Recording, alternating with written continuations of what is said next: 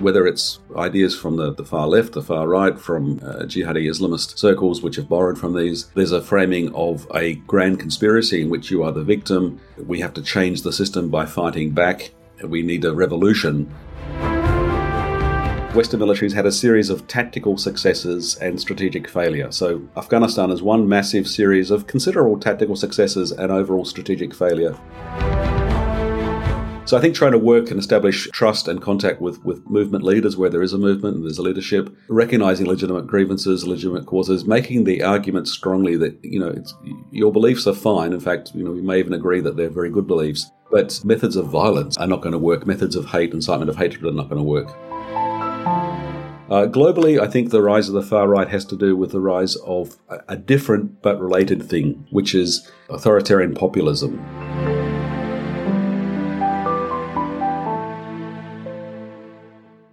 Hello, everyone. This is Maz. Well, here we are, the first episode of 2023. I hope you've had a nice break, and I wish you all the best for the year ahead. Thank you for joining me for another year of the Voices of War and I look forward to sharing many more interesting and insightful discussions with you. I would also like to remind you about the upcoming change to the Voices of War. From February onwards, subscribers to the show will have access to a separate feed which will air full episodes. This channel will publish the first half of each episode, and each episode will be bookended with an invitation to become a subscriber. I recently published a short explanation of this change, and you can find a link to that at the top of the show notes. Those wishing to subscribe can already do so via the link also in the show notes. Okay, now let's get to the next episode with Professor Greg Barton, which is a deep dive into the complex topic of radicalization, extremism, and terrorism. Greg helps us first define these terms before explaining some of the factors that motivate groups and individuals down this path. We discuss the process of radicalization, the dangers of online recruitment, the scaling of this problem through social media, the effectiveness of counterterrorism measures, the growing threat of far right extremism, and a whole lot more. We conclude with a pragmatic reflection on the current state and dangers to democracy in the United States. As you'll hear, Greg is an eminent expert in the field, and I hope you get as much out of this discussion as I have. Lastly, this episode was recorded on the 28th of September last year, which is well before the midterm elections in the US that Greg refers to towards the end of the episode. You won't be surprised that his predictions proved rather accurate. I hope you enjoyed the discussion.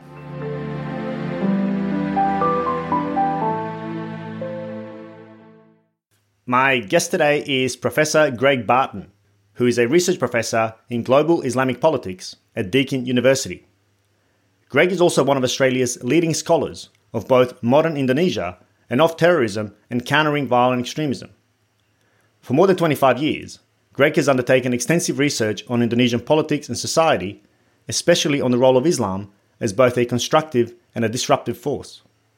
He has been active in interfaith dialogue initiatives and has a deep commitment to building understanding of Islam in Muslim societies. Greg also has an interest in security studies, and particularly in countering violent extremism. He continues to research the offshoots of Jemaah Islamiyah and related radical Islamist movements in Southeast Asia.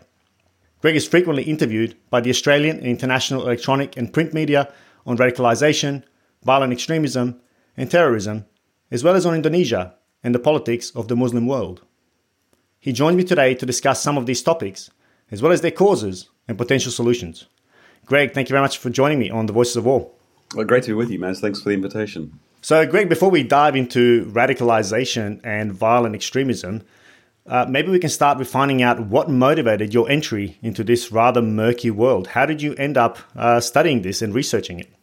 That's a, a very good question. Um, uh, my PhD thesis at Monash University in the in the late 80s, um, early 90s was looking at progressive Islamic thought in Indonesia, the the renewal of Islamic thought movement, and I looked at figures like Nurcholish Madjid, uh, Abdurrahman Wahid, Djohan Effendi, mm. and their thought, although it was primarily concerned with how do you how do religious values translate and apply in in a, in a modern world and modern society, their ideas very much uh, captured the idea that uh, Islam should represent a push for recognition of human rights and uh, uh accountable systems of government. And so, by implication, they were pushing for uh, a shift in Indonesia away from Suharto's military-backed authoritarian rule to um, to democracy. Um, mm, and in fact, mm. in, in, in, May '97, Suharto suddenly stepped down in the middle of a financial crisis when he couldn't form a new government, couldn't find cabinet members, and elections were held the following year. And there was a whole plethora of, of parties contesting, including many parties with a Muslim base. Mm-hmm. And in the parliamentary process of selecting a new president, first time was ever done inside the super parliament uh, Abdurrahman Wahid was chosen as president. So I then went on to write a biography of Abdurrahman Wahid or, or Mm-hmm. But in 2001, of course, when the 9 11 attacks occurred, mm. I, I recognized that having spent the previous 10, 15 years looking at progressive Islamic thought in Indonesia, I better pay attention to the other end of the spectrum. Mm. So I looked around to see what was analogous in Indonesia to Al Qaeda, or at least what influence Al Qaeda might have, sympathizing mm. groups. I looked at Jemaah Islamiyah. then we had the Bali bombings of, of October 12th. Of course, we are at that uh, 20th anniversary Mm. of that really pivotal moment for Indonesia and for Australia. 202 mm. killed, um, 88 Australians. And I um, I read a, a, a, book on Jemaah Islamiyah and basically, I haven't been able to walk away from this topic ever since because of the last 20 years. Well, yeah, uh, not yeah. my only interest, and it's not my first interest, um, but it is an enduring interest. There is a squaring of the circle, though. Um, I was drawn to uh, Indonesia and progressive mm. Islamic thought because of the um, quality of the people I met and, and their sincerity. And I do quite a lot of work in, in the countering violent extremism space in Southeast Asia. And you know, this is working with civil society organisations that have those same values. They're they're inspired by Islam, but in a in a progressive way. Um, mm. So that's the redeeming side of looking at what can be a pretty grim topic. Yeah, well, I guess it's uh, it's it's two sides of the same coin, right? And and I guess that's what we are going to dive into, perhaps. Uh, uh but maybe before we get into that, I think it might be useful to, I guess, distinguish between some of the terminology that's commonly used uh, when we're talking about terrorism, radicalization, or violent extremism. I don't know if those terms are sufficiently different to warrant a discussion, but I feel like in my mind, I'm not entirely clear between the differences. Uh, so I have to make the assumption that some of my audience members will be the same. So uh, maybe you can explain to us what is the difference between, firstly, radicalization, and then extremism, and of course, finally, terrorism. Well, uh, you're right, these terms overlap, but it is important to be clear about where the boundaries are and, and what we mean by them. And they're mm. used in very specific ways. Now, people will often say, well, there's no standard definition of terrorism. And that's mm. true. I mean, different agencies around the world define things in, you know, for example, what's a threat to American society or Australian society. But leaving aside those those uh, you know, specific elements and sort of an ad hoc after the case defining, Mm-hmm. I think there's fairly broad consensus on what we mean by terrorism and violent extremism. But to back up, extremism in itself uh, and, and radicalization really um, refers to the process generally understood as a cognitive process by which somebody comes to embrace extreme ideas. But I think it's increasingly understood that radicalization is is not just a cognitive process of embracing extreme ideas. It involves forming new friendships and new relationships of trust and uh, often for individuals, it's it's joining a new family, having a new peer group, um, finding support, finding recognition. Now that occurs in conventional religious or even non-religious settings. You could be joining a, for example, an environmental activist movement, mm. and that sense of belonging to a group, that the social network side of things is is often the most important and generally tends to precede. So if we're talking about um, violent extremism, which is largely but not completely synonymous with terrorism people generally get drawn to the community and the, and the relationships, often because somebody has gone after them in a predatory fashion to recruit them, but sometimes mm. it happenstance can be, you know, extended family, siblings, etc.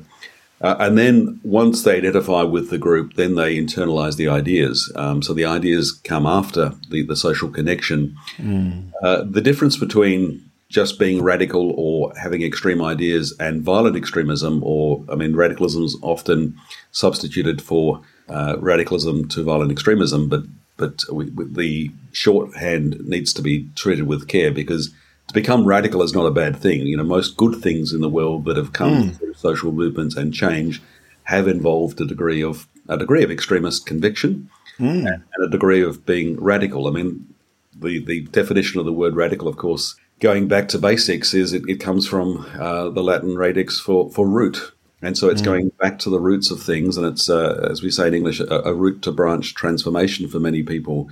So somebody might become vegan, having first become vegetarian because they're concerned about animals and, mm. and they're concerned about the planet. They've done research. They've figured out, gee, there's a very compelling argument for me changing the way I live. And that, you know, in shorthand is a radical shift. Mm. But that's not a threat to anyone in itself. In fact, mm. it's it's a net good. Um, if more people made those sort of personal um, changes, then, then, you know, the planet would be better and our society would be better. So it's important to to recognise what can be positive about somebody being radical and, and what uh, even ideas that are called extreme might might have a very positive social benefit, pro-social if you like. The concern with um, radicalization into violent extremism is the violent part, and mm. uh, if somebody comes to a point where they justify violence, whether they actually use it or whether they threaten it, uh, it can still be powerful just by by threat then you end up with a, a, a, dynamic where they feel that the ends are so important that they justify the means. Mm. And often, whether it's ideas from the, the, the, far left, the far right, from uh, jihadi Islamist circles which have borrowed from these, there's a framing of a grand conspiracy in which you are the victim. We have to change the system by fighting back. We need a revolution. And once we have the revolution, once we succeed, a small group of us at first, but eventually everyone, then we can put in place a new system, and with that new system, we can have the world that we need. So, that mm. by definition is a political framing, and terrorism is defined as the use of violence or the threat of the use of violence to bring about a political change. Mm. And uh, that's a fairly universally agreed upon definition. Uh, there's general consensus this applies to non state actors. We know that states do terrible things. We're seeing Russia involved in war crimes in Ukraine mm. at the mm. moment. Mm. And a, a, lot of those war crimes are designed to intimidate and to destroy morale. You know, you fire artillery rounds into a, a school or a hospital. And, and if it's done in a cold-blooded, deliberate way rather than an accidental way, it's it's to terrorize people. Mm. But that's generally treated separately from terrorism because it's not that states don't behave badly; they do. In fact, most of the mm you know, um, the Assad regime has killed more people in uh, in Syria than has Al Qaeda or Islamic State. Mm, mm, so it's mm. not a, a, qualitative or even a quantitative distinction. It's just that it's such a big field that what states do is best discussed separately, although mm. it does overlap because of proxy conflicts and and, uh, and the actions, I guess, end up being terrorism. It's just not necessarily by a terrorist uh, yes. organization because we can't have a state. And I guess this is perhaps why the language around, say, you know, that, that's that's contemporary right now about why uh, the world and US in particular is recognizing Russia as a state supporting terrorism rather than as, than as a terrorist state. Is that right? That's a big part of the logic. Um, it's not to say that won't change. One of the problems in, in most Western democracies, the legal definition is once you designate a group as a terrorist group, then by definition you can't have any kind of dealings with them. You're, right. you're closed off that option. Okay. Uh, sometimes you have to do that, but we saw it done reluctantly with Hamas mm-hmm. and with Hezbollah, for example. So with Hezbollah for a long time, you'd speak to the political side, but not to the militant side.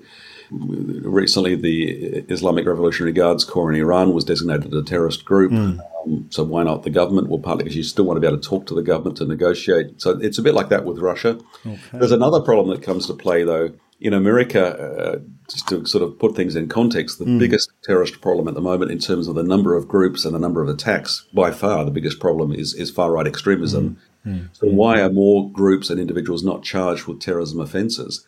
And it's partly to do with the fact that terrorism is defined not logically, just because of circumstances of history. Terrorism is defined in American uh, jurisdictions as involving international networks, ah, um, okay. non-state actors that are that are transnational um, from outside America. So if you've got a group like the the Proud Boys, for example, mm. which certainly engaged by most definitions in terrorism, they don't neatly fall under existing legislation. So that's a that's a quirk of American legislation. It's not the same in other countries necessarily. Mm. It's one reason why definitions are so important. Mm. Yeah, generally speaking, we're talking non-state actors uh, using violence or threatening violence with with the intention of bringing about political change. So there are some actors like the incels, the involuntary celibate, mm-hmm. who some would say are not really terrorists because they're not trying to bring about political change. Others say, no, the framing of the narrative, the sense of collective identity, the sense of a movement, the sense of, of trying to bring about change, that qualifies as, as, as acting for political change. So that is terrorism. I, I would probably think that's a, a fairer way of seeing things. Mm, mm, um, mm. And then there's that distinction between terrorism and violent extremism, which isn't so clear cut, but generally, um, whilst there's an overlap, there are some kinds of extremist behavior, and extremism generally involves a sense of belonging to a larger group. Uh, mm-hmm. When they become violent, whether or not it fits the definition of terrorism according to, to legal jurisdiction, we can sort of define violent extremism slightly more broadly than terrorism, but essentially essentially synonymous in most cases. Mm, mm, mm. That's wonderful. There are so many potential threads there uh, that you've laid out for us. Uh, the first thing I just want to pick up on is this the notion that radicalism is not necessarily negative. Uh, I really like that because as you you know the example you used about you know protecting the planet, uh, we also know that it's the more extreme uh, versions of ourselves or, or, in our society are the ones that are going to move the needle forward. Uh, we know that bulk of the society wants the status quo, uh, and there are those kind of change makers that will force change. I guess the difficulty then is determining what is good versus bad you know, either for one social group or for the world at large, because that's the contestation of narratives. Uh, and I guess this is really where one can really find an appreciation for the age-old saying, "One man's terrorist is another man's freedom fighter." Right? Is that that's is that a, a neat summary of the of the problem? I guess. Yeah, it's it's a it's a neat summary, but it's a partial summary because. Mm-hmm.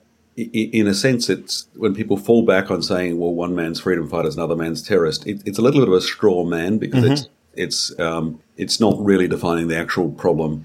mm. I think the definition of saying that the use of violence or the threat of violence for a political purpose, uh, and, and the definition, as I said, it almost universally applies to non-state actors.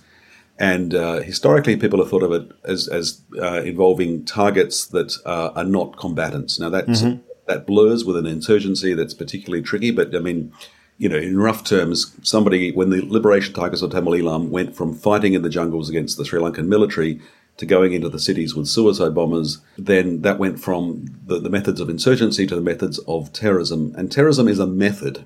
Mm, mm-hmm. We tend to think of it as, we conflate it as being an idea or a way of life, but actually, in the first instance, it's a method. So when the ANC started to use violence, they were crossing a threshold from being a civil rights protest movement wanting to bring about political change, of course, ending apartheid, which you know I think most people mm. would agree was good, mm-hmm. and using the methods of terrorism. They did so with some caution. They didn't want to kill people. They targeted infrastructure, but still, that's a, a, a line where you're crossing over. I think it's important to recognise that line because that is, I think, the line at which the state can legitimately step in. But there's another problem that goes with that. Um, uh, when David Cameron was prime minister, he said, uh, I think quite rightly that um, we need to deal with violent extremism before it becomes violent. That is logical. Mm. Mm-hmm. You've got to work upstream. But he couldn't define where you would intervene before it became mm. violent, and that's undermined the credibility of, of countering violent extremism um, in, in, some uh, UK operations. I think personally. Why is that? Is that because it's uh, we're, we're, in kind of going down the thought police? Uh, exactly. Yeah. We, yeah, we don't okay. want to be. We don't want to. You can believe completely that the moon is made of green cheese. Mm. Um, you can believe the Earth is flat. Uh, you can believe that um, uh, COVID nineteen vaccines you know, change your DNA. You are entitled, however wrong, to believe those things. Mm. And as we know, when somebody gets into a conspiracy theory frame of mode, it becomes a social thing. They they they are in the information bubble, particularly with social media. So it's pretty hard to nudge them directly. You've got to be sort of patiently step through the relationship and hope you can come out the other side with these people. We've seen this this last few years with COVID, mm. and then bizarre conspiracies that, in the cold light of day, just don't make any sense. But sensible, intelligent people believe them. So think of QAnon, for example, as well yeah. as the various COVID nineteen conspiracies. As concerning as those things are, and, and as disruptive as they can be, and they cause real problems. So if somebody is pushing an anti-vax position, then that's a problem in for public health, and and for workplaces, and you know, for families, it's difficult. But we don't want to be in the business of thought police, and, and, and counterterrorism and counter-violent extremism should never be about policing what ideas somebody has. It should be about behavior. So mm-hmm, we need to mm-hmm. bring it back to the level of behavior. So when David Cameron said in 2015, we need to deal with violent extremism before it becomes uh, violent. Okay, mm-hmm. fine. I, I think picking up on on the answer that he didn't give, a legitimate place to intervene before you get violence is when you get hate, uh, contempt and hate and hate speech and incitement of hatred. If that's sufficiently clear and of a sufficient level, whether it's an elected official or a media commentator, that then I think I mean, we need to define our laws, and we don't have laws in place perfectly. But that is a legitimate space for the the um, the state to intervene. So the state, in any of our governments, I mm. think, quite legitimately I think we could frame saying, yeah, you have, you have the right, for example, to believe in a caliphate, but if you incite hatred against all who fellow Muslims or non-Muslims who reject your idea, then that's a problem. Hmm. So when Indonesia banned the group Hizbut Tahrir Indonesia, that uh, was pushing aggressively this idea of a caliphate, including during the rise of ISIS. So it became a, a problem in terms of mm. amplify that message. Uh, they were criticized. It was disbanded by a presidential decree, I think, and, and then more recently the um, notorious uh, group uh, Front Pembela Islam, the Islamic Defenders Front, was similarly um, shut down by presidential decree.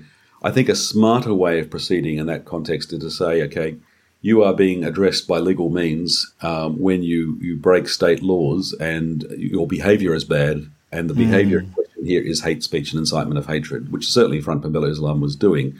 Mm. I, I, just think that's a better way of framing it. Our concern should be about bad behavior, not about bad ideas. Not that bad ideas are not consequential; they are. Mm, um, of course, yeah. If we try, that's and, the upstream cause, right? Yeah, it, it's well, it's part of the upstream cause. Part, as I said yeah, at the exactly, beginning, yeah, it's, part, yeah. it's the social networks. So even before mm. people take those IDs on, it's the social networks. But you know, we've, we've got to address those things together. Mm. But I think we've got a better foundation for being effective if we uh, address the bad behaviour and then address the social context of, of, of, the social relationships. But also to go back to our earlier discussion, I think we need to legitimate we need to recognise the legitimate grievances and mm. the human needs. So the need to belong, to be accepted uh, to be part of a group, to have a sense of purpose in life. That those are positive things. So you want to mm-hmm. counter that at the ideas level. We need to counter it with similar positive ideas and say, look, here's a way to, for example, fight for climate action that has a chance of of bringing about real positive change.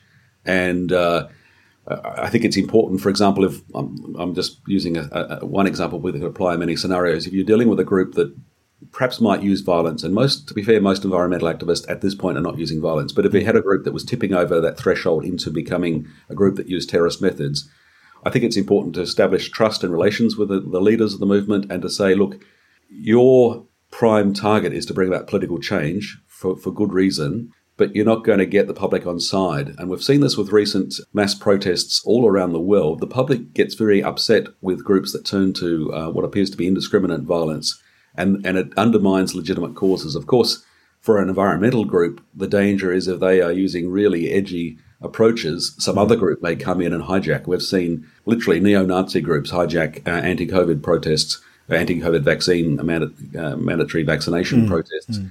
So I think trying to work and establish trust and contact with, with movement leaders where there is a movement and there's a leadership, recognizing legitimate grievances, legitimate causes, making the argument strongly that you know your beliefs are fine. In fact, you know we may even agree that they're very good beliefs, mm, mm-hmm. but methods of violence are not going to work. Methods of hate, incitement of hatred, are not going to work.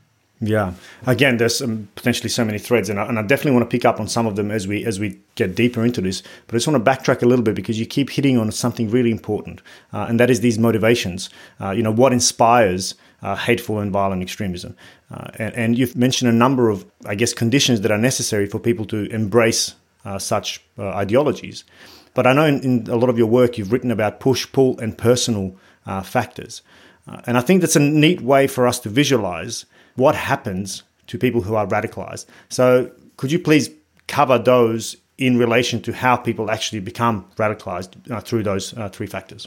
Sure. Okay. Well, the first thing, Maz, of course, is to recognise that just as terms are never completely adequate, yeah. uh, and they all carry baggage. So any models that um, an academics it's just in, model, in, right? yeah. models, yeah, the models have a limitation. So it's a you know it's it's, it's the beginning point of, of framing and thinking about things. But the three P's, push, pull, personal factors, is not a bad way of, of framing things uh, in, in as much as we can see circumstantial factors, you know, poverty. Um, you might have, for example, at the moment in, in um, the Horn of Africa, including South mm. Somalia, where Al Shabaab is strong, uh, you've got a four year long drought.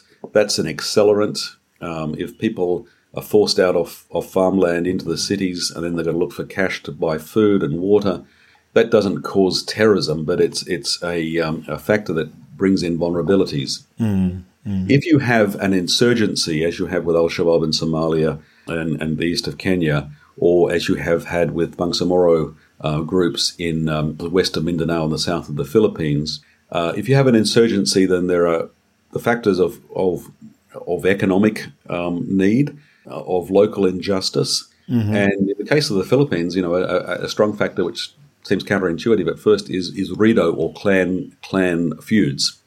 Uh, mm. People might, for example, join Abu Sayyaf group because they want protection from a clan feud that otherwise threatens them because they don't have strong partners. So um, those things sort of play into being push factors. Mm, mm, mm. Pull factors uh, you can understand as, as the thing that attracts, that draws, that pulls you in. So somebody says, look, Maz, the reason you're suffering is it's not your fault. Uh, you're a mm. victim. The system is screwing you. The system is wrong. The system needs to be changed. And you know we've got a plan to change the system. We're going to have a revolution. It'll take time, but we'll succeed. And uh, then you know we'll be on the right side of history, and we'll put a, a good system in place. Uh, the caliphate will make everything fantastic, or mm. the um, the revolution will bring in injustice. We'll have um, you know an, an, ideal Maoist Marxist state, whatever your you know flavor might the be. The Taliban will be back. Yeah, yeah, the Taliban will be back, and yeah. once the Taliban are back, it's Afghans in charge of Afghanistan, yeah. and everything's going to be fine. Well, you know, no, that's not. not the mm-hmm. revolutions never never deliver. Of course, revolutionary change. You know, we speak of revolutionary change in loose terms, and it's true. We, need, for example, to have a revolution in uh, electrifying everything, electric mm-hmm. vehicles, everything mm-hmm. else electric, move away from um, carbon polluting energy. Um, but uh, the actual literal term revolution is not what, not what we want because when we look at every historical example of a revolution, I don't mean a metaphorical uh, industrial revolution type mm-hmm, thing. I mean mm-hmm. an actual political revolution. It, it, it, produces bad stuff because because of the way people are. And then in the personal factors, um, and these things blur a little bit, but um, if if you, I've talked about the importance of belonging to a group, feeling accepted, having a sense of esteem, having a sense of purpose, having people you can feel are your people. That's that's really important. Now, mm-hmm. if if you've had a tragedy in the family, you've lost a, a parental figure, uh, or um, you know you're going through a bad patch in school, and we're talking often of teenagers and, and, and people in their twenties. Uh, you've gone through a relationship bust up. That doesn't by itself predispose you to joining a criminal gang or a terrorist group. But if somebody from one of those groups comes along and tries to recruit you through this approach of saying, you know, be with us, we will look after you, then that personal vulnerability opens up the possibility that you'll join. So there's sort of larger factors of injustice and grievance and just compelling circumstances. You're in a drought, you have to leave the farm. Uh, there's the attraction of a powerful narrative that pulls you in, and then there's the personal factors. You know, perhaps your your dad died last year, and you're the sole breadwinner in your family, and somebody says join Shabaab, and, and, and we'll pay you this much per week, and, and look after your family. And if you if you do get killed, you'll be a martyr, and the family will get this much money. Mm, mm, Those things come mm. together, and that's you know it's a crude kind of model, uh, I, I, grant, but it's not yeah. a bad way of framing quite distinctive but overlapping uh, elements. I think it's. I couldn't agree more. I think what it does for me, at least, I'm a visual learner, so it creates literally images as you're talking about characters uh, who may be attracted uh, towards uh, a particular ideology or be radicalized uh, for a cause for reasons beyond their control. So circumstantial. Now we know the situationism doesn't explain everything, and it's certainly not deterministic in the, in a sense that if I'm in this situation therefore I will 100% join uh, a radical group. No, it's about, and as you 100% uh, I think rightly pointed out, uh, it's probabilities. It increases your probability because it opens up a number of vulnerabilities inside your, I guess, mind or your circumstances that will allow some of these push, pull, or personal factors to act upon you and guide you down a path. I think it's a critically important point because it, it, it allows us to create empathy for those in those circumstances uh, to actually understand the lived experience of people in those situations. Uh, I've talked about it on the podcast a number of times about you know Taliban, those who we very crudely termed Taliban, oftentimes were dirt farmers uh, who were experiencing one of these push pull or personal factors. Uh, you know, whether it could be just to put food on the table, uh, they would carry IED parts for actual Talibs mm. just to get a bit of money. Uh, and I think this is a point that is hugely important, but is often missed because even in our evolved public discourse, uh, let's try and call it that, which I don't think it is, uh, we tend to go for simple black and white uh, narratives. How much do you think that's a problem, uh, and, or, or, how broadly do you think people actually uh, understand the push pull uh, and personal factors? and is this something that, in your view, is discussed sufficiently sufficiently deeply? I think people often, particularly practitioners, often have an intuitive grasp of this, um, but setting it out as a model and saying let's let's sort of break it down and reflect on the different elements, what's happening in your case is important. Um, you know, I spoke earlier about the difference between um, violent extremism and and and the role of hate. Mm. I think to to extend the model, you can think of violent extremism and hateful extremism, where hateful extremism may not necessarily be violent at all, mm, but it's, mm. it's, a net negative for society and for the individuals experiencing racism or, or um, anti-Semitism or Islamophobia, whatever it might be. Uh, I think to uh, you know stay with the three-cornered model, um, we can. I mentioned in groups like uh, Liberation Tigers of Tamil Eelam and Al Shabaab and, and Abu Sayyaf group.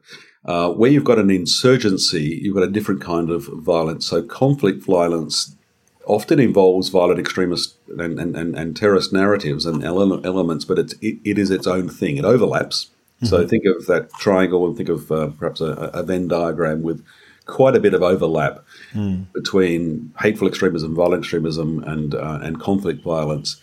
Then we begin to get a, a, a better picture, and the push pull personal factors that take somebody into violent extremism or into hateful extremism or into conflict violence or insurgent violence, that, that, that those mixes differ.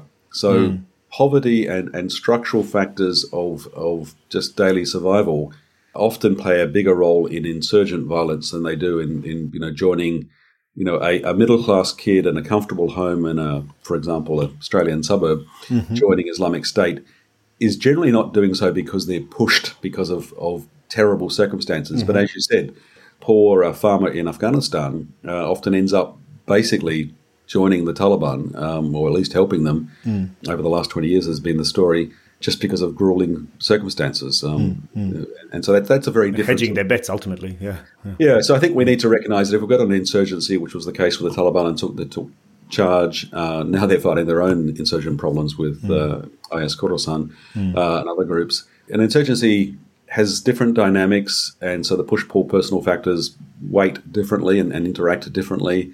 I, I, think we need to pay more attention to systemic organized hate.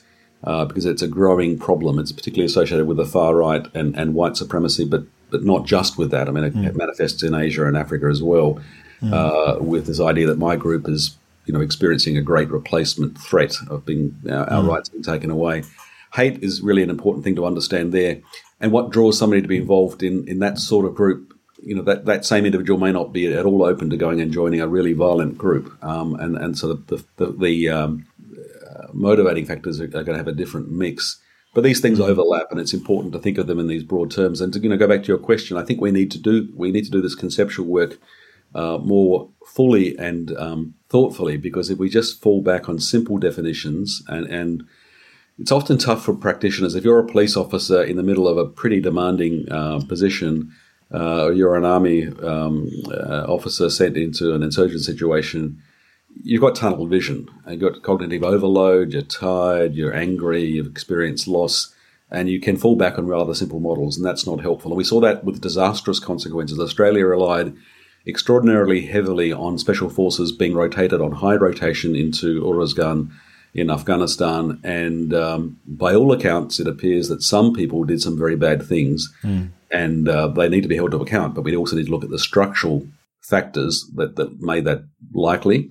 And I think um, you know, we placed individuals in a stressed fatigue situation where they are not well positioned to stop and think about how do I build rapport and relationships and understand motivation with these these these um, mm. people in the Afghan community. They just began to see, as as do the terrorists, and us and their mentality, and then then they become part of the problem. That's, uh, I mean, that's so spot on from my view, and, and this is a topic that I addressed quite frequently uh, on the pod, uh, particularly this kind of uh, the upstream causes that will lead otherwise good people to do things that they themselves could never have imagined uh, or thought about, you know, million months uh, before. So, what is what are those conditions uh, that will lead people down that path? and and I, I, couldn't agree more. It ultimately, I mean, am I am I right to say that even some of our soldiers might have become radicalized? or you know, do, do, do those terms, or do those definitions also apply to them? Right? Yeah, I think as, as, long as we're careful not to be simplistic about it, I think yeah, that's a good of it. Um, so you know, um, and I also want to highlight allegedly. Also, I Sure, think it's important sure. to stress that. Yeah, yeah. But uh, you, you mentioned the Taliban. Well, the Taliban haven't been very good at communications, but a group that's been really good in communications is is ISIS, Islamic State, um, through products like Dabiq Magazine, um, available in many languages, including English, in sort of glossy PDF. Uh, you know, well well curated, well produced uh, magazines. Much better, for example, than Al Qaeda's Inspire magazine in the past. Much high quality. But I mention that because when you look at a lot of the articles in Dabiq, it's been a few years now, so it's it's, it's from an earlier period, but it gives you a sense of the appeal. It's a little bit like military recruiting uh, material, where it says, "Come and join us." Join a group of people. You'll be one of the guys, one of the girls. Um, you'll have a sense of purpose. You'll learn some skills. You'll be making a difference. Pretty attractive yeah, fun toys and, and good conditions as well. That helps. So, in a sense, we're not a million miles away. Um, the guys fighting ISIS or the Taliban uh, um, in, in uniform, you know, are driven by many of the same sorts of human needs. They're part of a group. They have a sense of uh, esprit de corps. They have a purpose. They've been trained up. They're doing something they think they like. I think they're making some good um, bringing about change. You know, I feel sorry for military veterans who now look back and say, "Why did we ever go there? Because we didn't do the good we wanted to do. We didn't stay the course." That's another story. Yeah, yeah. Uh, but it's important to understand that. So, to the extent that stuff goes bad, the terrorist group, of course, has bad intentions all along because their means, their methods, are to use violence in a you know in a way that is really destructive and indiscriminate. Uh, the military uses violence, but in a way that it hopes is just and accountable. But it's easier to cross that line from the just and accountable use of application of violence to the the uh, unjust and, and non-accountable use of violence, particularly if you're, you know, the one point of reference is your NCO, and you're out in the middle of, of you know a long way from anywhere else, and you're, all the accountability you have is the after-action reports. It's no wonder that sometimes bad things will happen. Yeah, absolutely. And I mean, I've interviewed a number of uh, military ethicists on that very point. It, it, it, it, strikes me as a point that's often missed. Uh, and again, because we'd like to then throw them out as a few bad apples, uh, which again, you know, gives elevates us on, on, on, a, on a moral high ground as though these are merely uh, somehow broken soldiers, uh, rather than realizing that no one is born a war criminal. Uh, there's a path to that. And undoubtedly, the conditions that they've served under contribute to that, and also the narratives and and the information uh, that they, I guess, uh, uh, uh, consuming, understanding, contextualizing, and again, this brings us to a really really important point, and you keep bringing it up, and and, and I just feel like it needs to be stressed. It really comes down to all of this uh, as though it ultimately boils down to an absence of genuine human connection. Uh, on one hand, we have the perceived or, or perhaps even real rejection by the state or one social group, which is that kind of you know push factor. On the other hand, we have uh, those preying on the vulnerable, promising a sense of belonging, a sense of uh, vision, purpose, which is the kind of pull factors.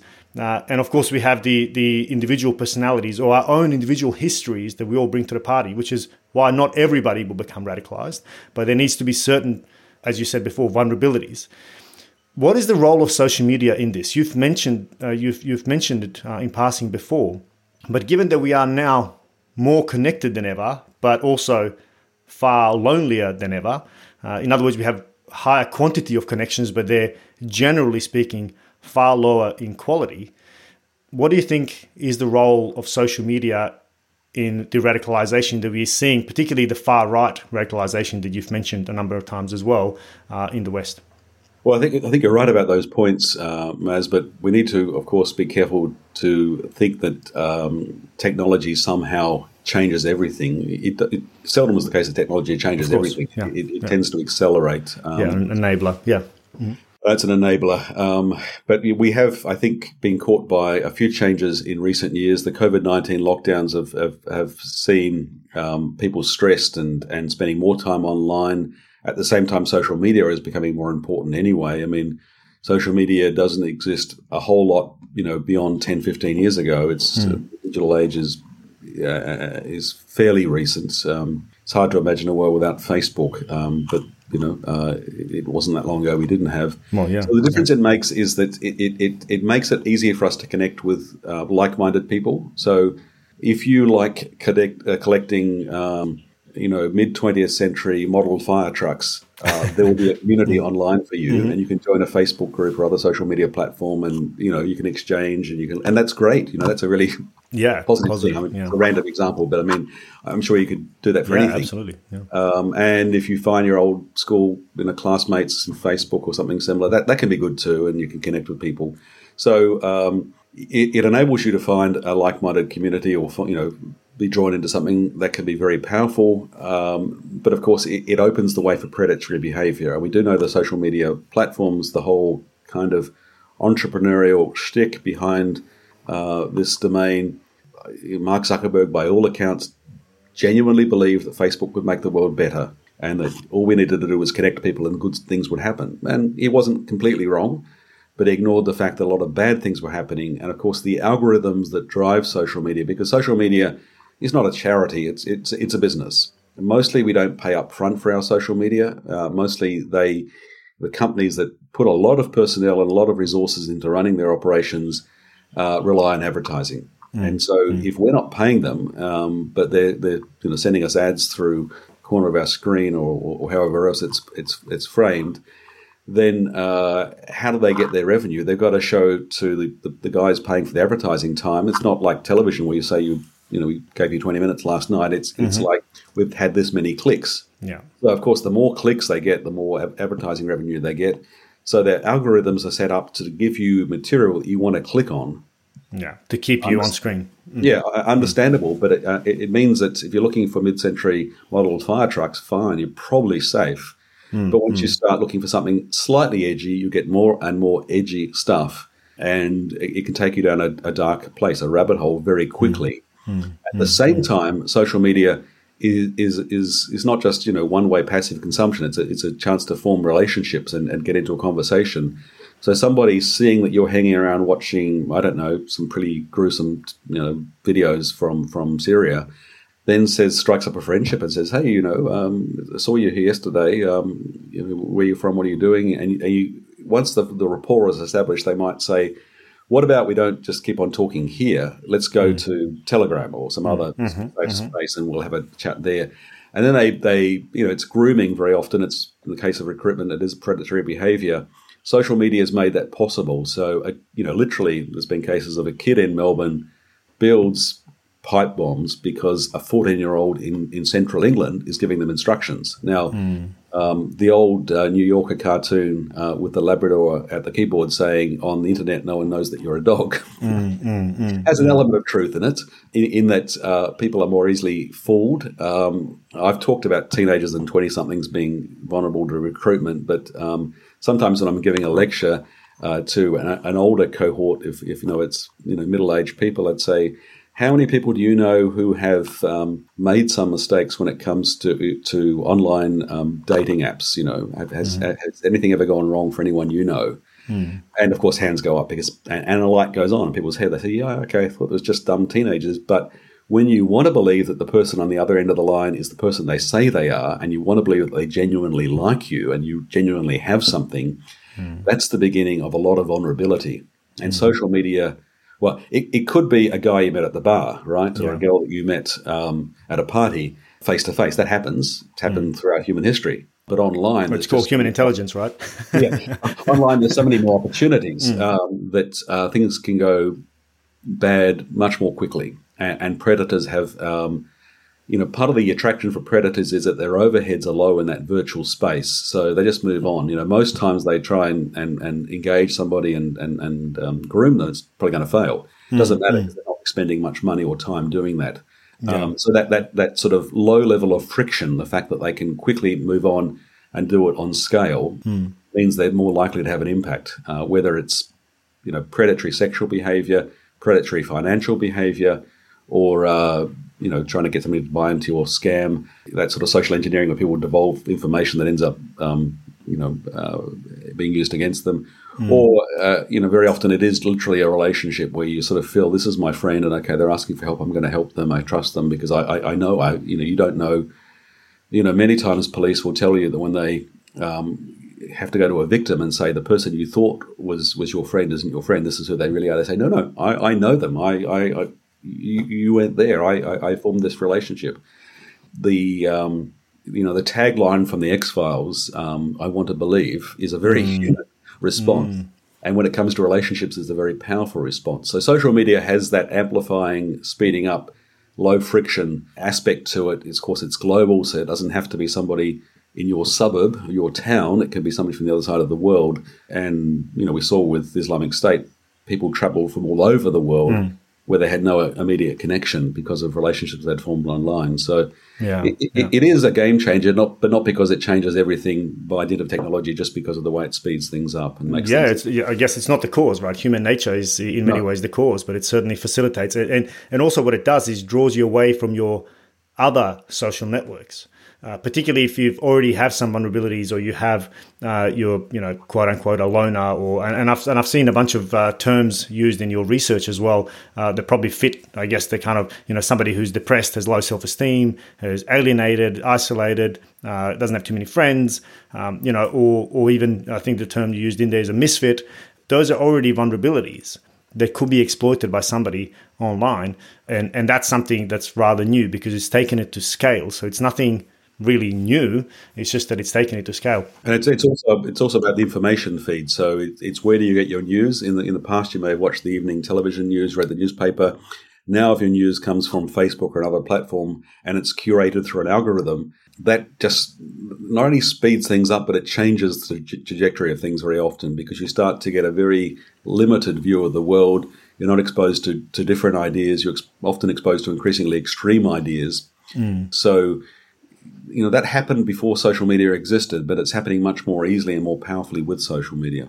And I guess one of the things that most people in the West don't really realize there are parts of the world where Facebook is the internet. Um, I, mean, right. I remember I worked in Iraq uh, uh, as a civilian, and you know we were looking after establishing social media platforms in Iraq, and the absolute power of Facebook alone in Iraq to disseminate information. In fact, it's for everything, for all the the, the six primary emotions, yes, you go to Facebook. Uh, and also, I've, I've recently also read Facebook has literally laid physical cables around the entire continent of Africa uh, yep. in order to be able to provide internet for a continent. Uh, and you buy a phone, uh, Facebook comes free, but you have to pay for the internet. Uh, and of course, uh, at some ridiculous prices for some of these parts of the world. So, therefore, this then again amplifies the problem because if the only way of communicating or getting information is through a ecosystem or through a business model that is designed to keep you on the platform as long as possible and keep you as or, or to radicalize you i guess or to get you to uh be as interested uh, as engaged as possible then there is a significant problem uh, lying in the way and, we, and i guess we, have already seen it. It's nothing uh, nothing really new. Um, one of the things that i want to perhaps pivot to is uh, you know over the last 20 years and you've been quite a vocal proponent of uh, of the global war on terror or, or its failings perhaps. Because one of the things we've tried to do west broadly construed uh, and of course australia is uh, there as well is we've tried to uh, if not stem the flow of terrorism then at least minimize it uh, certainly to our own shores. But we haven't been very successful have we? Why do you think that is the case yeah, the, the success question is important to think about. We have had success in terms of stopping uh, those Al Qaeda style attacks of the 2000s, you know, large ambitious attacks, sort of mm-hmm. um, obviously 9 11, but also London or Madrid. Those sort of things haven't been repeated because police counterterrorism intelligence has gotten very good. And, uh, and any group that spends any time chattering about where do we get explosives, how do we make IEDs, mm.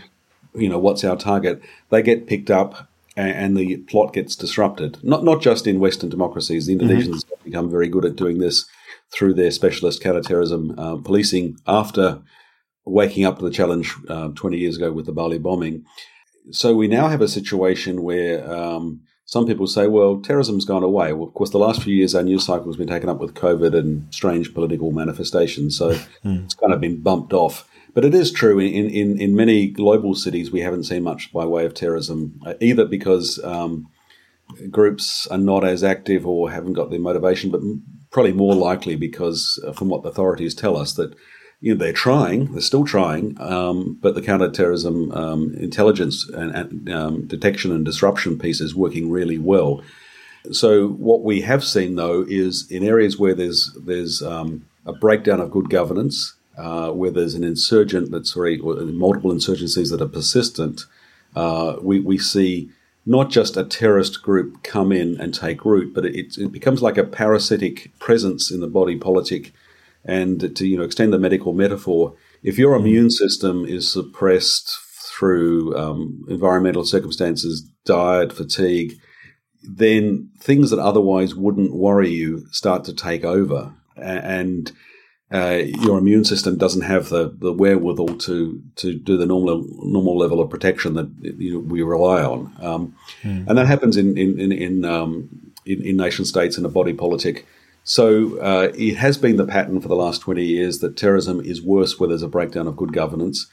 But part of the problem with our military response to a terrorist threat, which is you know an understandable response, 9/11, how do we respond? Well okay, the, it was Al Qaeda. They were based in, in the mountains of Afghanistan. Let's go there and let's get them. We don't think through, and military, you know, uh, military um, leaders like to talk about strategy. Um, they like to wheel out Clausewitz or, or Sun mm. or other sort of thinkers and, and say, we've got to think about this. But operationally, of course, they don't have complete control. They're often simply told to do stuff by political leaders, which is the way things work in democracies. But even where they do have control, they often tend to fall back on siloed short term thinking. Okay, this is my command, it's my tour of duty, this is what I'm going to achieve, these are the things. Uh, these are the. Uh, Wait, you've served? I, I hadn't realised. How, how, how no, you so tapped in? you know, it's not. A, I haven't served, but it, it, it's not a, a well kept secret. You can sort of like, talking to people who have served, right? Oh, um, and, and, and the analysis of what went wrong so in Iraq and, yeah. and, and, Afghanistan speaks to that. So. Mm it meant that we militaries, Western militaries, had a series of tactical successes and strategic failure. So Afghanistan is one massive series of considerable tactical successes and overall strategic failure. Mm. Iraq, too, you could say.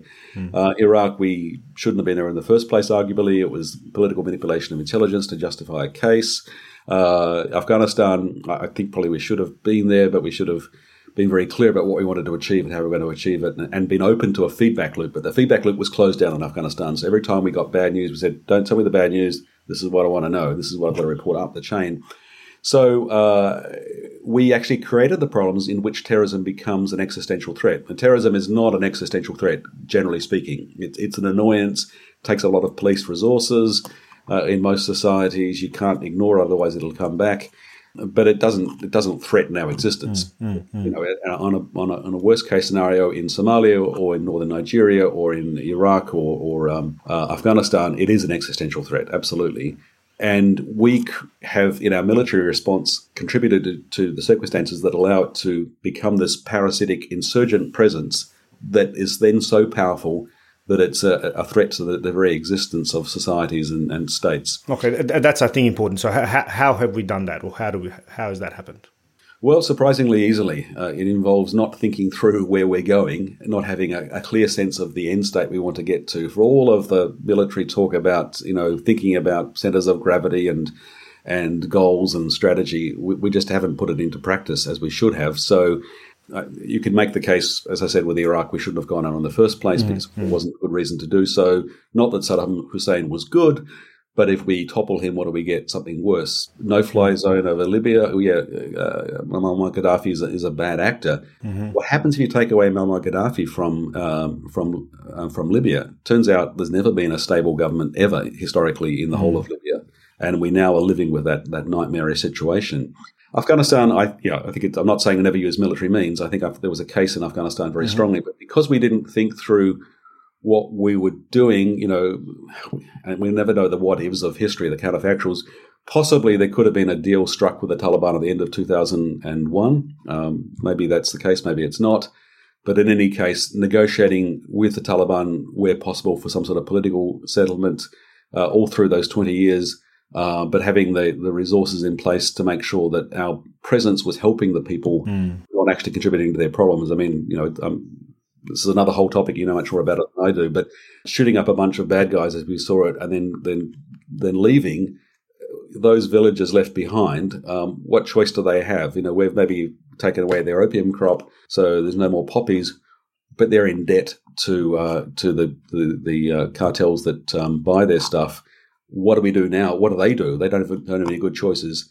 We've left, we're not coming back, we're not going to come back quickly enough. So somebody turns up with guns, they're going to have to be polite and, and compliant. Um, mm. So we constantly fail to think through those things. Um, all sorts of basic problems like imposing a very centrist, you know, um, uh, system of military command and, and, governance out of Kabul rather than working in a more federal way in a very um, disparate, complex country with poor roads and and, mm, and, mm. and, a lot of separate communities. So it's not that um, military means couldn't have done much more good in Afghanistan. They could have. They did quite a lot of good along with the bad. It's just mm. that we were not really thinking about the strategic end state, what, what we wanted to get to. And that was the same mistake made with Iraq and Syria, same mistake made with Libya. We haven't thought through the big picture. And so we've become preoccupied on the immediate. Mm. And that's led to lack of good strategic outcomes. I mean, it's not just military leaders, it's also political leaders that, of course, that are part of this. And political leaders are thinking in terms of three, four year election cycles and popularity and focus groups and, you know, evening news. So it's, it's a wicked problem to get right. Yeah, absolutely. I mean, it's a, it, and again, it just pours fuel onto those push pull personal factors that ultimately, you know, makes the problem, well, well worse. We become part of the problem rather than part of the solution. Okay, so apart from military solutions, uh, to maybe turn into some positives, what else can we do to prevent and counter violent extremism? Well, the first thing is what we've been talking about: understanding what takes people in, the social mm-hmm. forces, the, the personal factors. Um, but how do? But I guess how, I guess the question is how do we do that on a on a, on a, on a, kind of macro level? Because if we're you know looking at engaging uh, with you know foreign nation. so, so how could we have done that, say, in a place like Afghanistan? Um, okay, well, I mean, it's probably good to think in terms of concrete examples. So, mm-hmm. in Afghanistan, uh, if we accept there's a case for a military intervention, I think that you can, you can certainly make that case. Then, reckon, I mean, thinking through, okay, the problem is Al Qaeda, but they're being hosted by the Taliban. Can we drive a wedge between Al Qaeda and the Taliban? Can we find some sort of agreement with the Taliban when they're weak, um, mm. so that we can put other alternative systems in place? What system of government is going to be sustainable in, in terms of structures, but also in terms of financial flows? we, you know, we need to think about, we need to, and this is a, a weakness, military terms, is to think about playing the long game. Um, mm. we, we, need to, we need to think in terms of decades, not, not, not months and not mm. years. And then I think the big lesson is, do we need to use military methods here or are there other alternatives? So a more positive example at the moment is, is the west of Mindanao. Um, mm-hmm.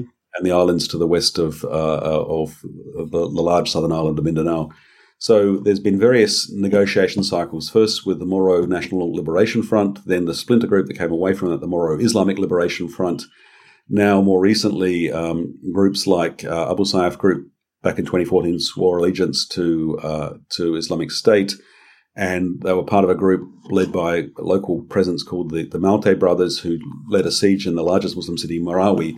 The Philippines military, um, the armed forces of the Philippines, stopped that siege after five months by literally blowing the city to pieces. So a city of 250,000 people was physically destroyed uh, with artillery rounds and, and airstrikes um, and thousands of lives lost and still many people displaced. But to go back to the, the argument for this being um, not entirely negative, persistence with the um, peace political negotiations with the Bangsamoro and the establishment of a, of a now a transitional Bangsamoro uh, autonomous government in, in Muslim Mindanao is the beginning of getting things right because the problem there is framed particularly in terms of large scale grievance and insurgency, so we need to address it in those terms. The next thing would be to pick up the, the pieces that have been dropped um, the previous government on the other big terrorist threat in, mm. in the hmm. Philippines, which is the New People's Army, uh, which is all over the country and is a, is a Maoist group uh, driven by economic grievance. And, and, you know, I've heard I've heard uh, Filipino leaders say, well, when you look at the NPA, you realize most of their claims. I mean, for example, the Supreme Court in the Philippines was asked to declare the New People's Army a terrorist group, and it said, actually, no, we've looked at what they want. Mm. And these are mostly things that we agree as the Philippine state are good things. It's just a hmm. question, question of methods. Now, that um, will make some people angry, but my point is if we can work out a negotiated way of getting structural change, we will never make everyone happy. There will always mm. be a splinter group that'll go back to the mountains, back to the to the forests, and, and carry on the fight. But in time, that splinter group, you know, the real IRA or the ETA breakaway faction will become less and less powerful. And, and the main body, of mm. course, which involves, you know, we talked about social networks, it involves a group of people generally led by men who are now getting rather old and tired don't want to be running through the forest anymore, can't do it. Um, a, a, broader community that says we're sick of uh, sick of the troubles in Ireland or sick of the troubles in Mindanao. We, we just want to get back to peace. Mm. There is a, a, a potential for a real breakthrough, and and that's that's uh, where the real opportunities come to take an existential threat into something down to a level where it can be controlled by police. But even then, with the policing piece, it still depends on uh, relationships of trust with communities that are affected, trying to prevent people being recruited and radicalized. When you've jailed somebody and they're coming up to their jail sentence, um, preferably whilst in jail, certainly when they go out, mm. work with them to try and rehabilitate them. You won't get perfect success, but you'll get some success. And to the extent you can break the cycle of um, radicalization, then you begin to bring down the level of the problem over time. Uh, and, and, unless you do this, um, you know, the Israelis have a rather dark expression uh, about counterterrorism in certain contexts for them called mowing the grass. Mm. Well, you know, as I said, it's a dark expression, but it suggests that there's nothing to be done but just this regular sort of maintenance. Um, there's some truth in that, but of course, you really want to get to a point where the sort of police use of violence is really minimal because your community relationships piece, your uh, addressing the underlying grievances piece, your stopping um, recruitment piece is working so well that it's a very small number of people who are drawn to groups. Mm. And that, you know, that has been the case um, lately in, in, in, many democracies with respect to Islamist groups. They're, they're mm. really on the back foot. That's why they're so active in Africa and other places where mm. you've got conflict zones. But we have another problem now in the far right, which is actually growing apace uh, in a very scary fashion. And I do want to touch on the far right, but just uh, because I know you're you're really an expert in in Indonesia, uh, and you've made the point that we've made some inroads. I suspect you're talking about Indonesia. So, what have been some of the successes, and why has Indonesia been so successful? Well, there's there's a number of elements to it. One is that you know I mentioned um, uh, in, in, passing that uh, Suharto had stepped down abruptly in in um, May of 90, 98. Um, there'd been a financial crisis in 97 that uh, impacted really badly on Indonesia, particularly the banking sector. You know, there was rampant mm, uh, mm-hmm. inflation, the exchange rate dropped. Suharto tried to form a new government for a second time in May, and no one wanted to join him, basically. Mm, His secretary famously said, when asked, okay, who do we have for the new cabinet? He said, well, there's, there's, there's you, and there's me, and um, so far that's all there is. Uh, so he stepped down. Um, and the next year there were elections, fairly free and fair. Uh, Abdurrahman Wahid was chosen as a president. He, he, had a very reformist agenda. The interim president who had replaced um, uh, Suharto, BJ Habibie, um, uh, who was vice president but stepped in constitutionally to become president, mm-hmm. Suharto had told him, I'm stepping down tomorrow, by which he meant in sort of Javanese cultural terms, we're stepping down. Uh, Habibie mm. didn't get the message and he said, okay, I'll, I'll take over. Um, Suharto never spoke to him again, um, which was tough oh, wow. for him. Mm. But he carried on freeing political prisoners, opening up the press, laying the foundations for uh, elections. So those two transitional presidents made a big difference. The presidents since um, have done a series of good things, mixed story, but we've had peaceful uh, and fairly fair and open elections uh, on a regular cycle. So it's become a success story, not perfect. It's still a, mm-hmm, work in, in progress. Yeah. Uh, and that has been a better framework for counterterrorism, having a, a, a, stable democracy. It's not the only measure because you can get levels of good governance and behavior without democracy, but democracy is a better way to do it. And then the Bali bombing I mentioned, um, it was a wake up call because there had been acts of violence. There'd been some insurgent violence in Ambon and Central Sulawesi. There'd been various bombs, a bomb on a stock exchange, a, a mm. bomb attack on the Philippines ambassador, a series of coordinated bombs on Christmas Eve in 2000. People blamed it on elements of the elite, the, the military. Um, when the Bali bomb went off October 12, 2002, they said, well, it must be either either it's the military doing playing games for politics, or it's the Americans, the Israelis, whatever it is. Mm, mm, um, mm. It couldn't be just ordinary Indonesian guys doing this. Yeah. Um, it was a post blast forensics that led to identifying uh, where the vehicle had come from. It had been used in the Denpasar you know, minibus circuit, and that led it, you know, been sold through a dozen owners, but it led to Amrozi, the last owner. He was arrested along with his his fellows. These were a splinter element of Jamaah Islamiyah. And then it was clear this is what you had. You had a Al Qaeda style network in Indonesia, mm. uh, linked to Al Qaeda, but local uh, Jamaah Islamiyah, or at least the splinter group that had broken away from the main group, impatient, wanting to carry on with bombings. And then uh, that cooperation forensically um, relied heavily on the Australian Federal Police because of prior relations. Uh, I don't know that it would have had the same breakthrough. It was an Indonesian officer who made the, the breakthrough, in Indonesian forensic investigators, but the relationship enabled them to address a weakness they had. They didn't have experience in post blast forensics. Mm, mm, mm. They set up a, a, a section um, of the uh, National Police Academy. Um, uh, it was called the Jakarta Center for Law Enforcement Cooperation, but it was in the academy in Semarang in uh, central Java, and it was really about counterterrorism. Mm-hmm. But that's that trained lots of Indonesians. It also trained lots of other Southeast Asians. Uh, it's been a great success. and this special counterterrorism detachment was established as well, and it is now probably one of the most successful um, counterterrorism uh, groups any, anywhere in the world. It's arrested 2,000 plus people, mm. and it is now um, able to hold uh, and, and sustain um, threats from Jamaah Islamiyah, which have decided to play the long game and be less aggressive, and Islamic State, which is found it can't organise large scale attacks reliably, so it often targets individual police stations and and you know small scale lone actor attacks. It's contained that problem, um, mm-hmm. but it's both the international cooperation that allowed the Indonesian police to transition to get those skills, and it was um, a, a, framework of open society post Suharto, a, a reasonably stable, reasonably open democracy. Those things have come together in the world's largest Muslim nation, a nation of 280 million people and it, had they not come together, things could be very much worse. And mm. you only hmm. have to look at another large nation, Nigeria, to see how you know when you have constant failure, the door is left open for uh, for terrorist and insurgent groups. And when you don't have institutional commitment to addressing those push pull personal factors, I guess, uh, again, just to visually draw it, because I mean, that, what you're right. describing there, it, it's basically institutions and they, you know, reducing the likelihood uh, of certain vulnerabilities existing within within individuals, which then can be used to either push them, pull them, or create personal reasons for lone wolf attack or something like that. Uh, yeah. again, that's a that's that's a critical important piece as to as to why why governance is so important.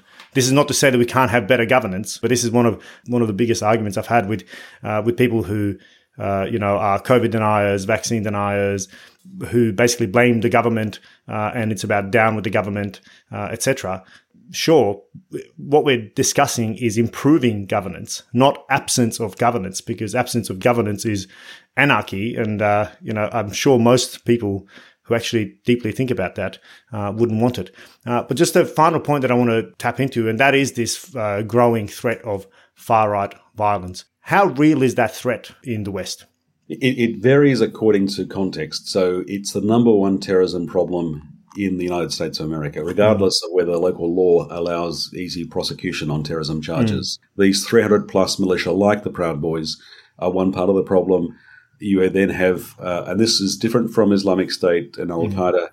a, a, much more loosely diffused um, network of networks. So in Australia, we would have said, okay, one day it's going to be our problem, but thank heavens it's not our problem just yet. Mm. And then in March um, 2019, we had this awful Christchurch attack Mm. Now, it was Christchurch, New Zealand, but it was an Australian terrorist, one, one, in, mm. one Australian uh, who had purchased a couple of AR 15 uh, military assault rifles, or the civilian equivalent, mm-hmm, effectively, mm-hmm. and uh, prepared himself and gone in and shot people in, in, in prayer and cold blood, killed 51 and, and um, injured almost as many. And streamed it live and streamed it live yeah, and, and, and yeah. uploaded a manifesto and is mm. regarded as a saint, as a hero. Mm. Um, mm. He followed on the example for him of Anders Behring Breivik in Norway in July mm. 2011 and people before that. But in, in, recent years, this has increased in tempo and people have copied, particularly um, the, the, Christchurch um, shooters manifesto. So now it, it's, a, it's, a, problem in our part of the world, in, in Australia, um, mm. uh, and we need to take responsibility it's it goes to show that for all I talked about the effectiveness of police counterterrorism intelligence, and that's true. Um, in, in, in, Australia, authorities say ASIO, our national domestic mm. intelligence agency, Australian federal police and state police say that six, seven years ago, far right terrorist threats took up about 10% of their caseload. Mm. Now it's, it's half their caseload. Oh, wow. It's risen wow. you know, steeply over the last half dozen years. Wow. Uh, and the overall ter- counterterrorism caseload is, is not diminished. You know, it's, it's, it's not that, that it's becoming a lesser problem. Um, it's, and have they been able to kind of come to any consensus as to, as to why? What's motivating this? I mean, that's a pretty significant increase. Yeah, it, it is. Um, it's it's because it's you know we are globalized. Going back to our social media discussion, mm, mm-hmm. connected. So so uh, Tarrant, the Christchurch shooter, um, wasn't part of any particular one group in Australia, though he had some affiliation. His audience, people he, he, he was live streaming to be watched by and, and adored by, were in, in Eastern and Western Europe. They were in North America. They were in Australia and Britain. And it means that if you've got a growing problem in Europe, as, as we do have, and, and of course there's a history of, of, of fascism and, and now neo fascism, mm, mm. um, if you've got a growing problem in America and you've got this deeper problem in terms of history of large scale slavery, civil war fought on that basis, but then incomplete solutions afterwards to a large extent. Recent political forces play on racism that goes back mm. to those structural problems. Mm, mm, That's conducive, but then the extent that it's conducive in America, it doesn't stay in America. You know, it comes to Australia um, via our, our digital sort of highways and mm, um, mm. and feedback loops. So, you know, if we were just looking at Australia, we, we might say not a problem. But I think in this digital age, it, it comes much more quickly, and Australians like to consider themselves as avid travellers, getting back mm. to travelling now post COVID, mm. and uh, avid consumers of, of new ideas, and that that positive aspect of Australian society now becomes a liability uh, globally, I think the rise of the far right has to do with the rise of a, different but related thing, which is authoritarian populism. So, uh, a populist leader says, I'm going to go to Washington, to Canberra, to, to Westminster. I'm going to change the system because if I'm from outside the system and this elite that runs the system is screwing you, so I'm, going to drain the swamp. Donald Trump's I'm going to drain, drain the swamp. I mean, mm. Uh, of course, Donald Trump has spent his life wallowing in a swamp, mm. uh, devouring any any um, uh, any uh, weaker passerby uh, mm. with you know, with dodgy business practices. But still, the rhetoric stuck because people wanted to believe that somebody could change Washington, and so he became a populist leader. He's not a far right leader in that literal, you know, mm. direct sense. You, you can make connections. Many of the people travelling around him, like Steve Bannon, his yeah. advisor, you know, certainly far right. Uh, but because he's a narcissist focused on his own personal power and success.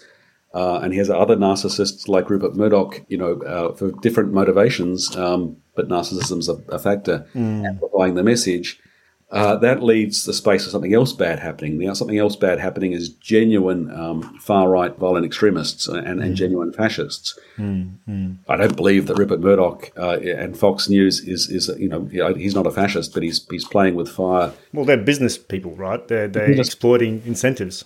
Yeah, Rupert Murdoch doesn't need more money, so the question is motivation, and I can only speculate that he gets off on the fact that he's more powerful than the president, more powerful than the prime mm. minister Mm. So that's a kind mm. of corruption, but it's not corruption with money. It's corruption mm. with you know intention. He could have used his powers for great good. He's used them, unfortunately, for you know, it wasn't a lot of harm. So these these factors come together. My point being not that the populists uh, explain the far right uh, and the violent far right, the the, the extreme far right that is uh, in, involved in violent extremism, but they open up the space. So in America. Uh, elements on the on the extreme far right would say, I don't know whether Donald Trump is for us. I mean, whether he's one of us or not. But I do know that he's been good for us. Mm. And the number of, of uh, far right uh, violent extremist attacks uh, and incidents through the Trump years doubled roughly. Hmm. So it was it was rising before him. He was not the sole cause, but it certainly doubled during his his uh, presidency. So the fact we've now got uh, are about to have a new uh, prime minister in Italy with far right associations, mm, mm. first time since Mussolini, who was first uh, um, came to power 100 years ago, mm. that's disturbing because it opens up, it doesn't automatically determine that bad things will happen in a terrorist front, but it certainly makes it more likely that will happen. It sets the conditions for, I guess. Yeah. Um, and I guess one of the other really the things that really struck me reading some of your work, and I can't remember if it was the book or in, in, in one of your papers, but that military experience exclusively appears as a predictor of far right extremism. That to me was a really, really interesting uh, finding through your research because what we're saying is that you know one, it's not only that it's extremist ideology, uh, it's not ex- only that they're going to be loud and dangerous, but arguably many of those on the far right spectrum will have military experience, which of course makes the threat potentially exponentially higher. Is that right? Yeah, it's a complicating factor. Uh, mm. In America, uh, at least there's uh, figures that I've got from memory, so I'm not completely mm-hmm. sure if I'm right, yeah. but, yeah, but yeah. roughly a third of serving police officers, and there are hundreds of police forces in America. That's part of the, the challenge and part of the mm. problem. State troopers and, and local police and municipal police. But a third of police officers are former military or military veterans. Wow. Okay. Now that's not necessarily. I'm, mm. I'm, not saying that it's a bad thing in itself. No. Need to find a, a, a, career and, and, and do some good, and some of them do great good. Absolutely. Yeah. But but for others, if they're carrying trauma, and most of them exactly. are carrying some degree of trauma, exactly. Yeah. And and the system doesn't treat military veterans well. You can end up homeless. I mean, your relationship breaks up, your wife kicks you out, you lose the house, you're on the street. Things go bad pretty quickly. You self medicate. It's it's it's miserable stuff. Yeah. But if some of these guys end up serving in police forces, and the police forces have received, you know, several billion dollars worth of military equipment over the last twenty years, mm. because it sort of it's a flow-on effect. If you've got a riot in your city, you probably don't want to be turning up in an armored personnel carrier. But if you've got one, it's very tempting to wheel it out. Mm, mm, and, uh, and, uh, and, well, know, and if the other side has got AK 47s or, you know, some serious uh, firepower, well, to be fair, they, they won't be AK 47s. They will be American made rifles, uh, probably exactly. AR 15s. Yeah, that's right. My uh, bad. You, exactly. You, yeah, you can buy them, go down the street and buy them. You don't have to go to that's the, to exactly the, right. Yeah. the various black market. But yeah, to be fair to police, you're pulling somebody over on a highway stop. They probably won't pull a, a, an AR 15 on you, but when they're going to the glove box, they may be getting their license, but they may, may be pulling out a Glock and mm. lots of police officers are killed every week on, on that basis. Mm, mm. That's just a, such a tragic, sad problem. So when you up the scale of things, guys carrying trauma, equipped with military style weapons, up against people who have military style weapons, then, I mean, there's been some really good work done. Um, for example, in Seattle, after the Black Lives Matter protests erupted into Seattle, the police force was caught by surprise. They regained their balance. They mm. recognized that one thing they were doing really badly was communicating poorly. Mm. And they got their communications working better. They built lines of trust with many of the protesters, many of whom had very legitimate grievances. The Black Lives Matter protesters in general mm. were, the police say, open to um, communication and, and, following orders and instructions. You know, please don't do this, avoid mm. this area, don't do these things. It was the sort of the um, the anarchist element and the other the, some of the far right element that snuck in that was the bigger problem.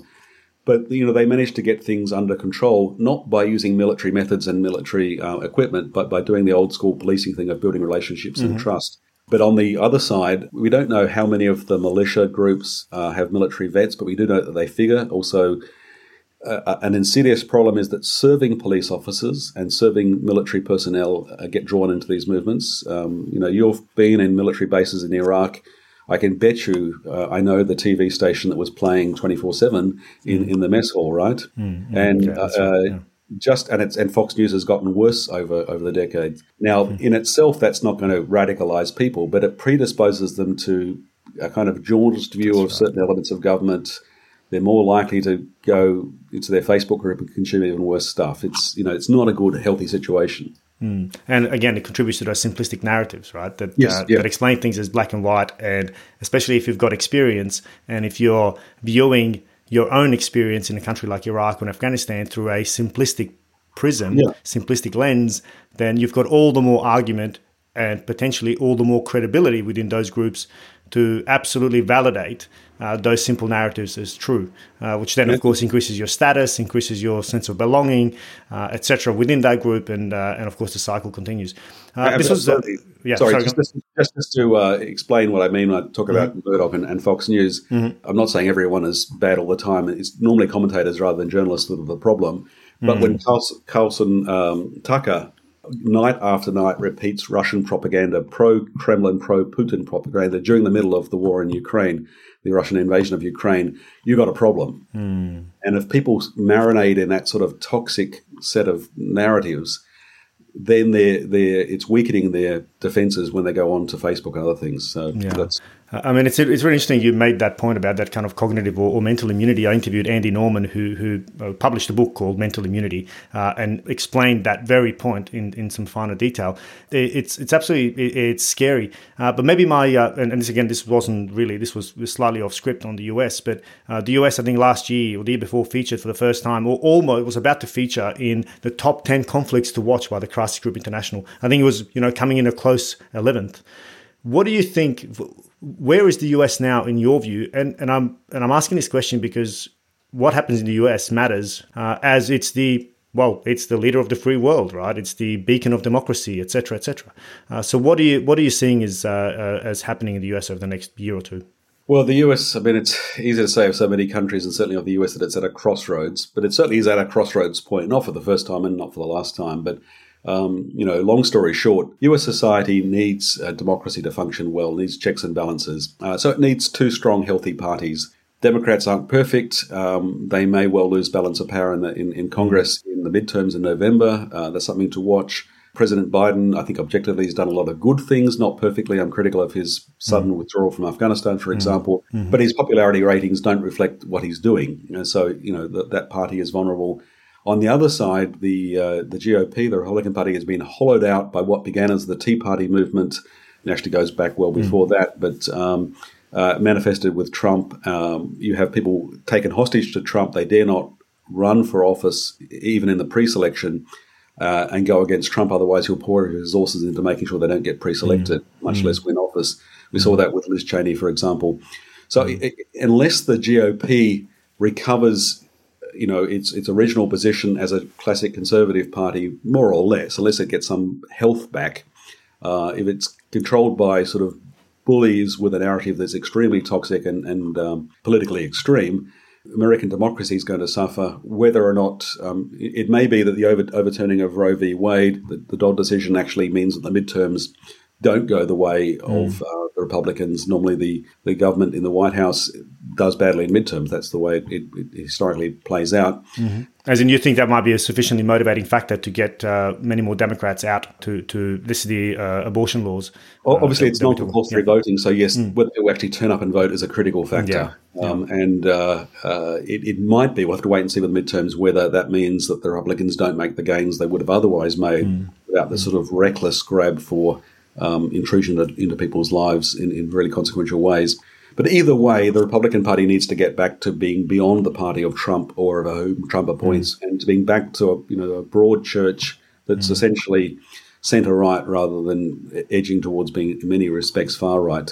Uh, mm. If that doesn't happen, American democracy is not going to re- recover, and in time, you know, worse things will happen. Um, yeah. I'm not saying it's hopeless, but it's it's dire at the moment. It's dire, yeah, and and and, and I guess the problem is that we're also hearing more and more terms like civil war bandied around when we're talking about America, uh, and I guess even that the fact that we're even saying that in itself shows how dire the situation is. Now, of course, as you said, it's not certain that it's going to happen, but there are absolutely risks uh, of that occurring.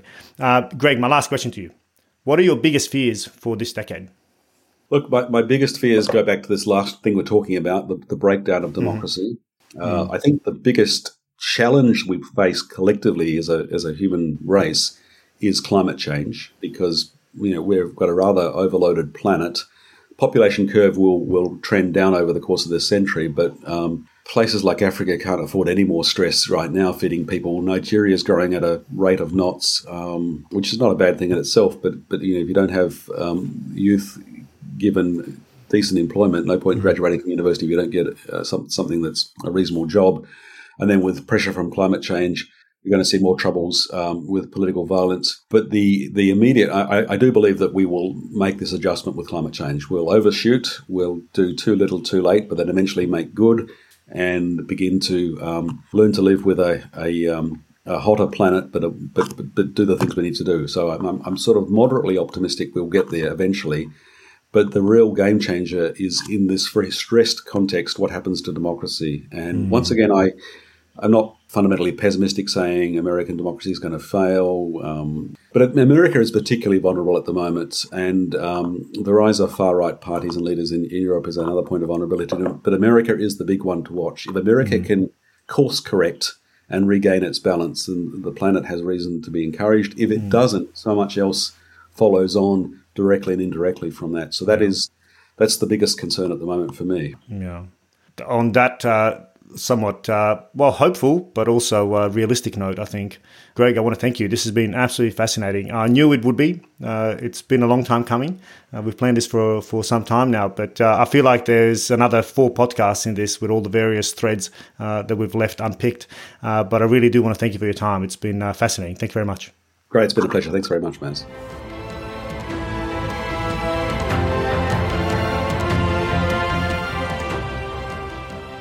Thank you for listening to another episode of The Voices of War.